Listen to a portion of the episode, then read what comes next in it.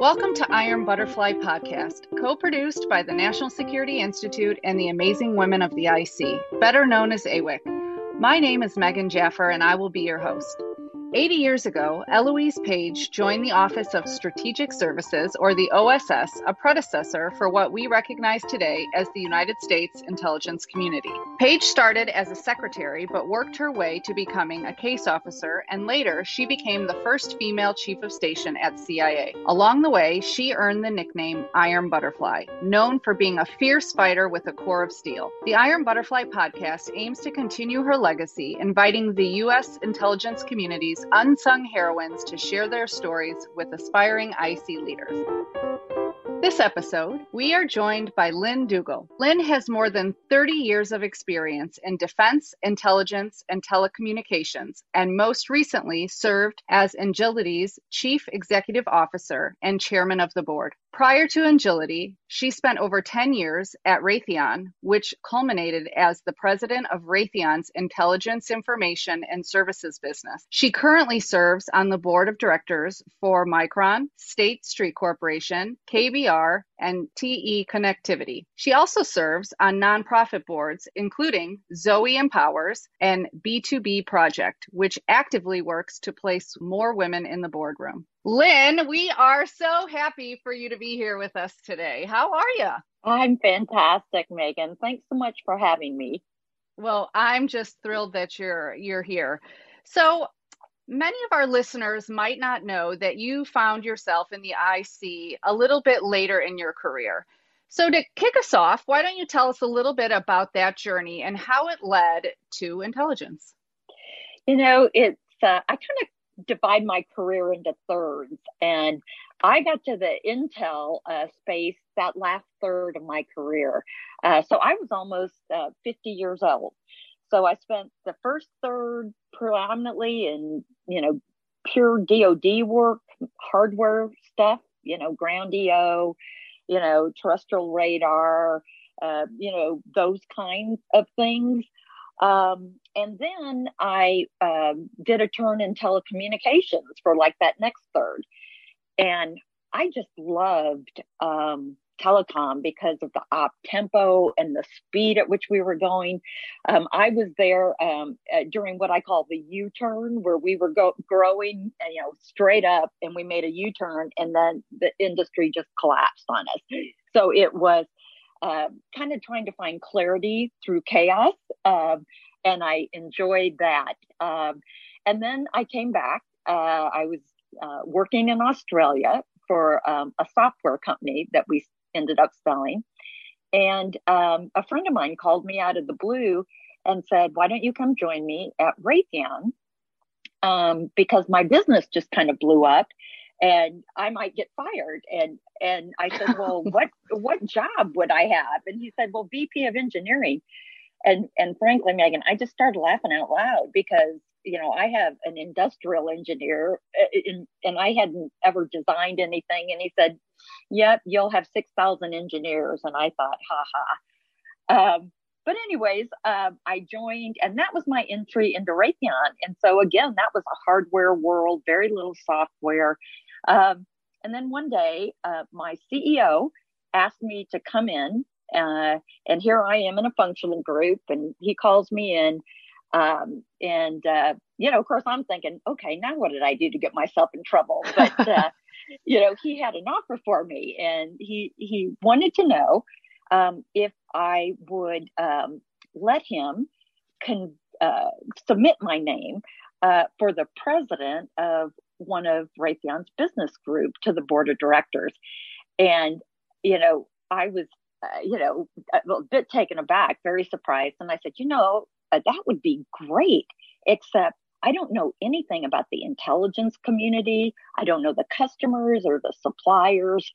And I think that these other three people would be perfect for that job, you know, and I'm not qualified. And so I was a bit argumentative. And he he finally, you know, gave me the timeout sign and said, you know, Lynn, I didn't ask you here for you to give me names of people to give to the board. I asked you here to ask if I can give your name to the board. and so I really just kind of left the office and I was smiling to myself or maybe gritting my teeth thinking, okay, I'm the, the one woman on the diversity slate uh, and never thought I'd hear anything back. And uh, six months later, I was in a car and I got a call um, and, you know, advising me that I was going to be the new president. And uh, that was my entry. And uh, it was with some trepidation. Uh, I had heard all of these stories about how hard it is to become a part of the community. And, you know, if you haven't been here forever, you know, you'll never, you know, be allowed in that intelligence, you know, team. Um, and it was the exact opposite. I felt such a warm welcome. And I, I say, you know, I got to the intelligence community late, but now you couldn't prime me out with the stick. Um, there is nothing better. Well, and you know, when I first met you, um, I, I, mean, I heard so many things about you from so many different women, and it was as if you grew up in the intelligence community. I, I would not have known unless you told me. What I found interesting with that story was your friend, you know, said, Hey, you know, I got this really uh, kind of hard job. The business is going down. Why don't you come over and help me? And that didn't scare you. Um, you know, I've heard you say that your whole career has been kind of a series of fixer uppers. What was it about creating and making change that you loved? And what did you continue to seek out, you know, with the projects that were in crisis? Well, you know, each one of my jobs I've kind of looked at as a wonderful opportunity. It's my husband who keeps thinking I get these fixer uppers. you know, how many how many fixer uppers are you really going to do, Lynn? You know, this is hard work. Um, but for me, my my worst nightmare, Megan, would be um, a job where um, you know most of that the challenges have already been solved. You're in some kind of a maintenance mode. You know, to me that feels uh, rote and and mm-hmm. very routine. And I tell you, I am in those kind of environments. I need to get out fast because I am the world's least productive person in those environments. Um, it's just, I find myself just, you know, it can be done tomorrow and nobody else is worried about it. And, you know, if, you know, if you're trying to go faster, you, you sometimes are ostracized because everyone's like, Hey, you know, everything's fine. Right. You know, what are you right. doing? And so for me, you know, I'm drawn to, uh, or as my mother would say, addicted to, um, those situations, right, where the rhythm um, of, of of what you've got to get done, you know, the um, importance of teamwork and and collective, um, you know, creative thought. And so I love those situations where you've got to get everything done this day because tomorrow you'll have a new set of challenges, right? That'll bend your mind. It'll be this big mental puzzle.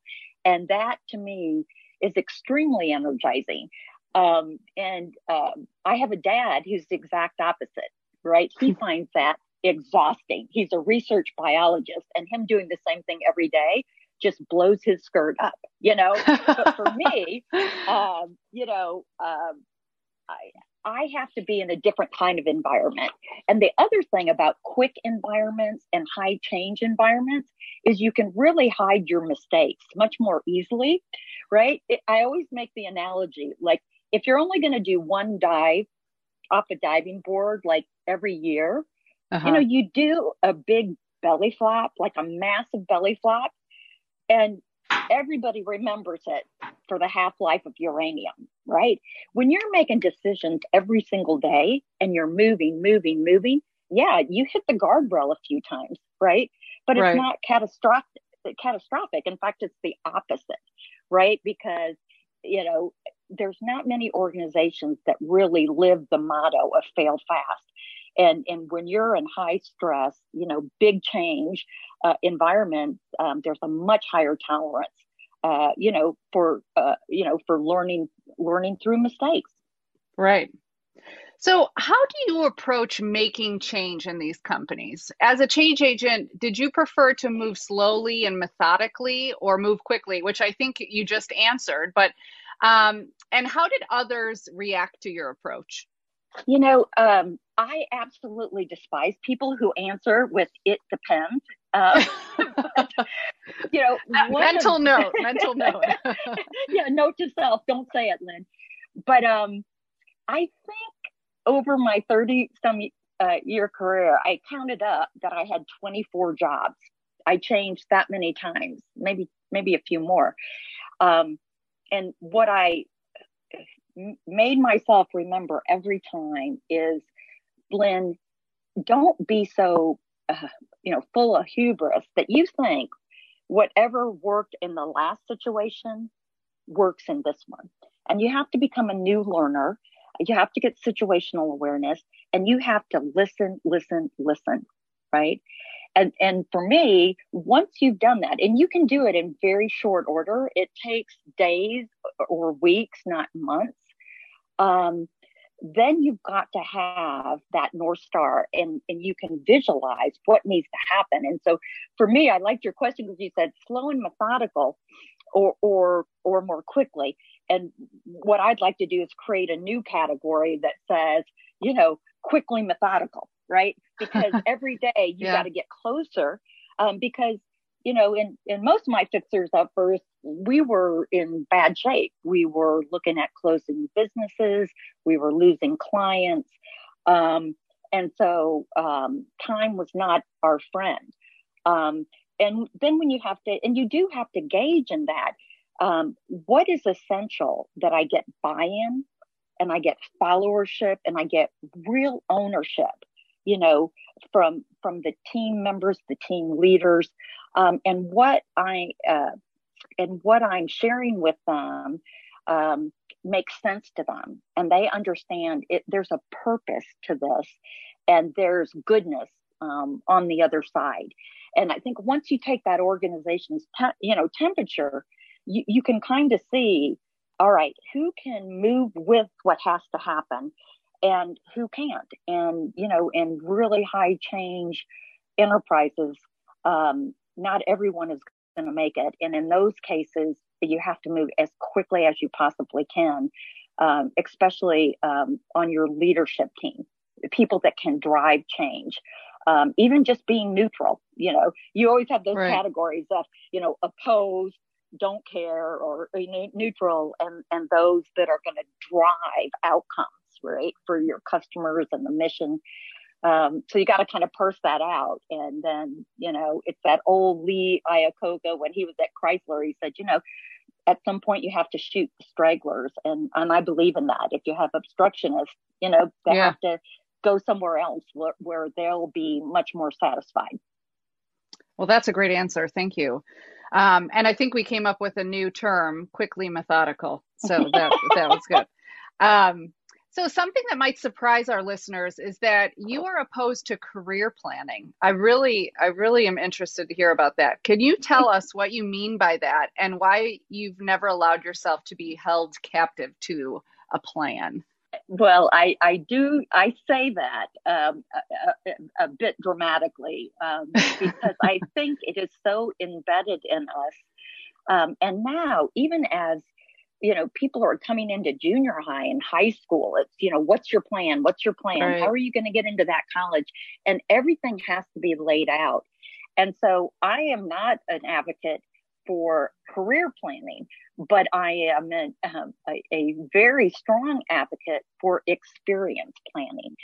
And it's maybe a subtle difference, but I've seen too many really talented people get trapped in their career plan. And so, you know, they set out a course, and many times when you say career, your target is a position. Um, and and we've all, you know, observed that. And and people get so focused on the end, mm-hmm. right? Mm-hmm. That that to me, they lose sight. There's so many opportunities that fly by them um, in career planning, which tends to have a promotion, a very strong promotion underpinning.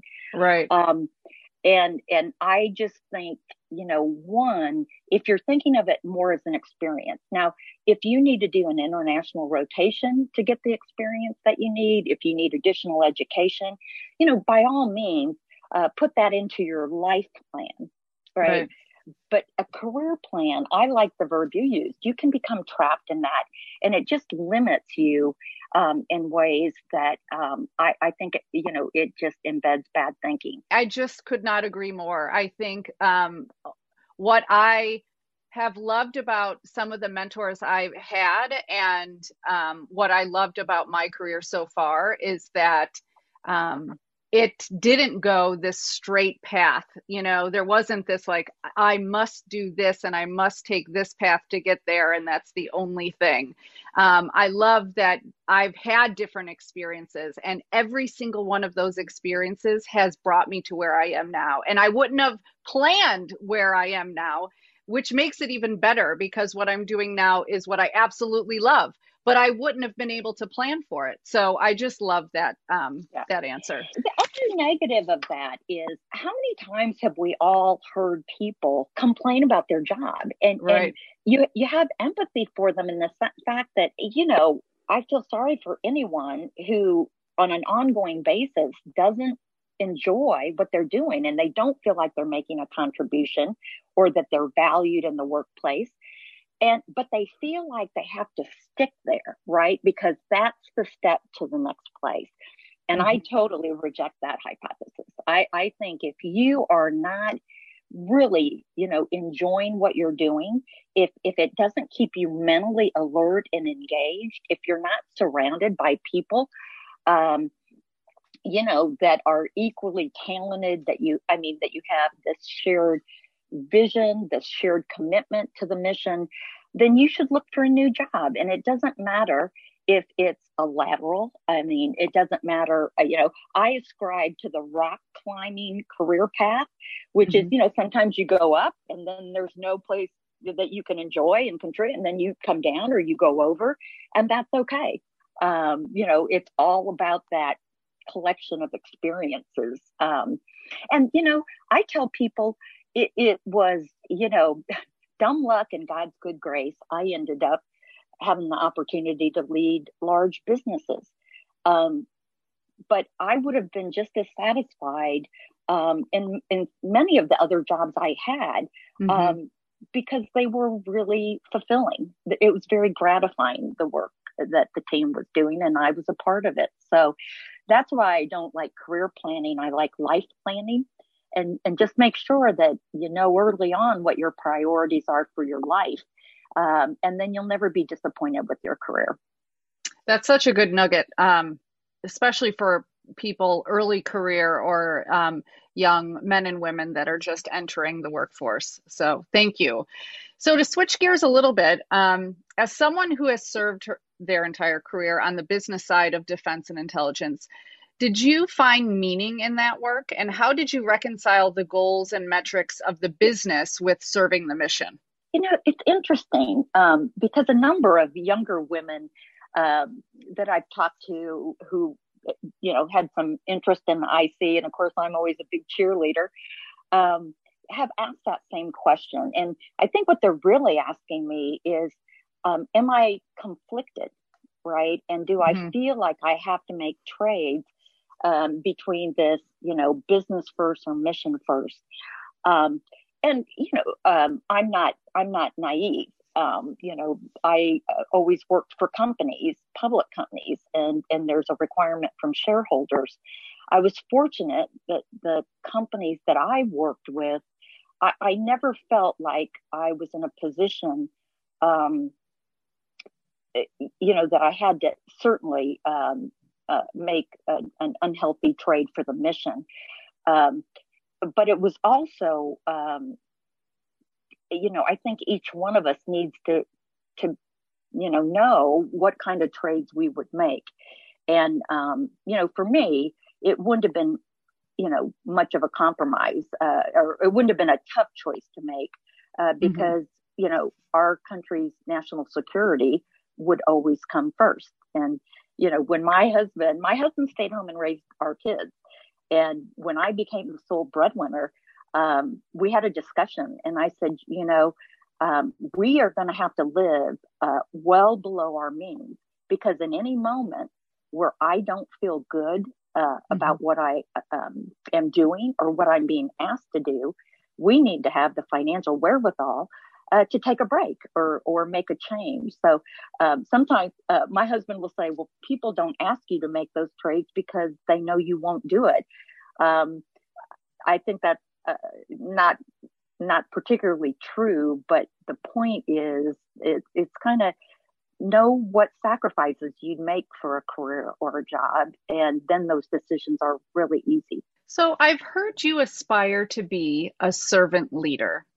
So, what do you mean by that, and how did you develop that approach to leadership? You know, um, servant leadership has really kind of become, you know, major books, and and there's kind of a, uh, I don't know, kind of a sloganishy thing about servant leadership. But, you know, for me, I grew up in the middle of the Bible Belt, you know, in Indiana, and our motto uh, was kind of you know, beaks down, heads down, you know, bottoms up, uh, and and do your work, mm-hmm. and that that the um, the value that you got from that work was intrinsic, right? It wasn't about position or power or perks, um, and and to me, you know, any of us that are lucky enough to have the opportunity um, to lead a team, um, it's a real responsibility and so um, I love, there's a book called The Purpose Driven Life. And the very first sentence says, It's not about you. and, and to me, that's what leadership is. It's not about you, it's about the customers, it's about the mission, and it's about that, you know, that kind of pure joy, you know, that you get when you you know, create teams or help teams mm-hmm. discover things in themselves. And they accomplish more than they ever could dream. And they certainly um, always exceeded my expectations. And, and to me, that's what servant leadership, you know, is, is just knowing your place and that with leadership comes responsibility, um, you know, not prestige.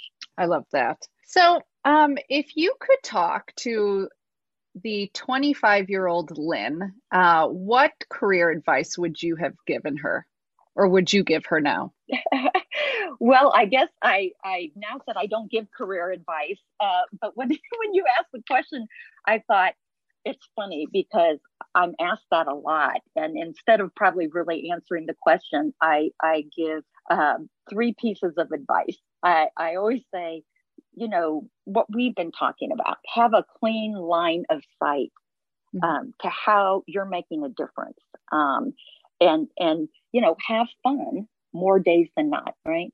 And the third one is don't work for assholes, right? I mean, if you find yourself in those kind of environments, I, I especially see this in women. Many times they think, you know, I'm not going to fight it. Yeah, I am going to fight it, right? I'm going to, you know, and and to me life's just too short and you're rarely going to fundamentally change um, someone who's a jerk and so um, you know that's kind of it you know enjoy yourself learn contribute um, and create the right environment for yourself i love that so you know, this is the end of our episode. And as you know, we end each of our episodes with the same question. So, in keeping with the name of the podcast, Iron Butterfly, if you had to give yourself a code name, what would it be and why? So, this was such a fun question to think about. You know, I, I won't even tell you. I, I, was thinking about rising roads, which is that Irish proverb of may the road rise up to meet you. And I thought, no, that that sounds too much rising road. That sounds like a Ben and Jerry ice cream, you know. So I had to keep thinking. Um, but I think for me, um, the word would be boundless. And oh. when I think about that word, I just get this sense of buoyancy, you know, of expansion, you know, boundless energy, boundless waters, um, and a real sense of, of possibility, you know, uh, uh, you know, a sentiment without limits, no constraints. And, you know, as I look into 2021, I, and all the constraints we've had in our lives over the last year, I just uh, hope all of us can be more boundless in 2021. Well, Lynn, thank you so much for sharing your time with us today, your stories, your incredible life um, in the IC and out of the IC. Um, you know, thank you for your leadership and your service to our country. And we, I'm just so thankful that you joined us today. I hope you had fun. I, I really enjoyed it. It's so great to see your smiling face and hope to be back in DC soon. I hope so too. This has been an episode of Iron Butterfly, co produced by the amazing women of the IC and the National Security Institute at George Mason Scalia Law School. To find out more about AWIC, email us at awicpodcast at gmail.com. We'd love to hear from you. You can also learn more about NSI and upcoming events at nationalsecurity.gmu.edu. If you like the show, be sure to rate, review, and subscribe. Lastly, we'd like to thank Beating Falcon, Resolute Unicorn, and Wise Wisteria for making this amazing series possible. We'd also like to thank Grant Haver for production assistance. Stay fierce, and we'll talk next time.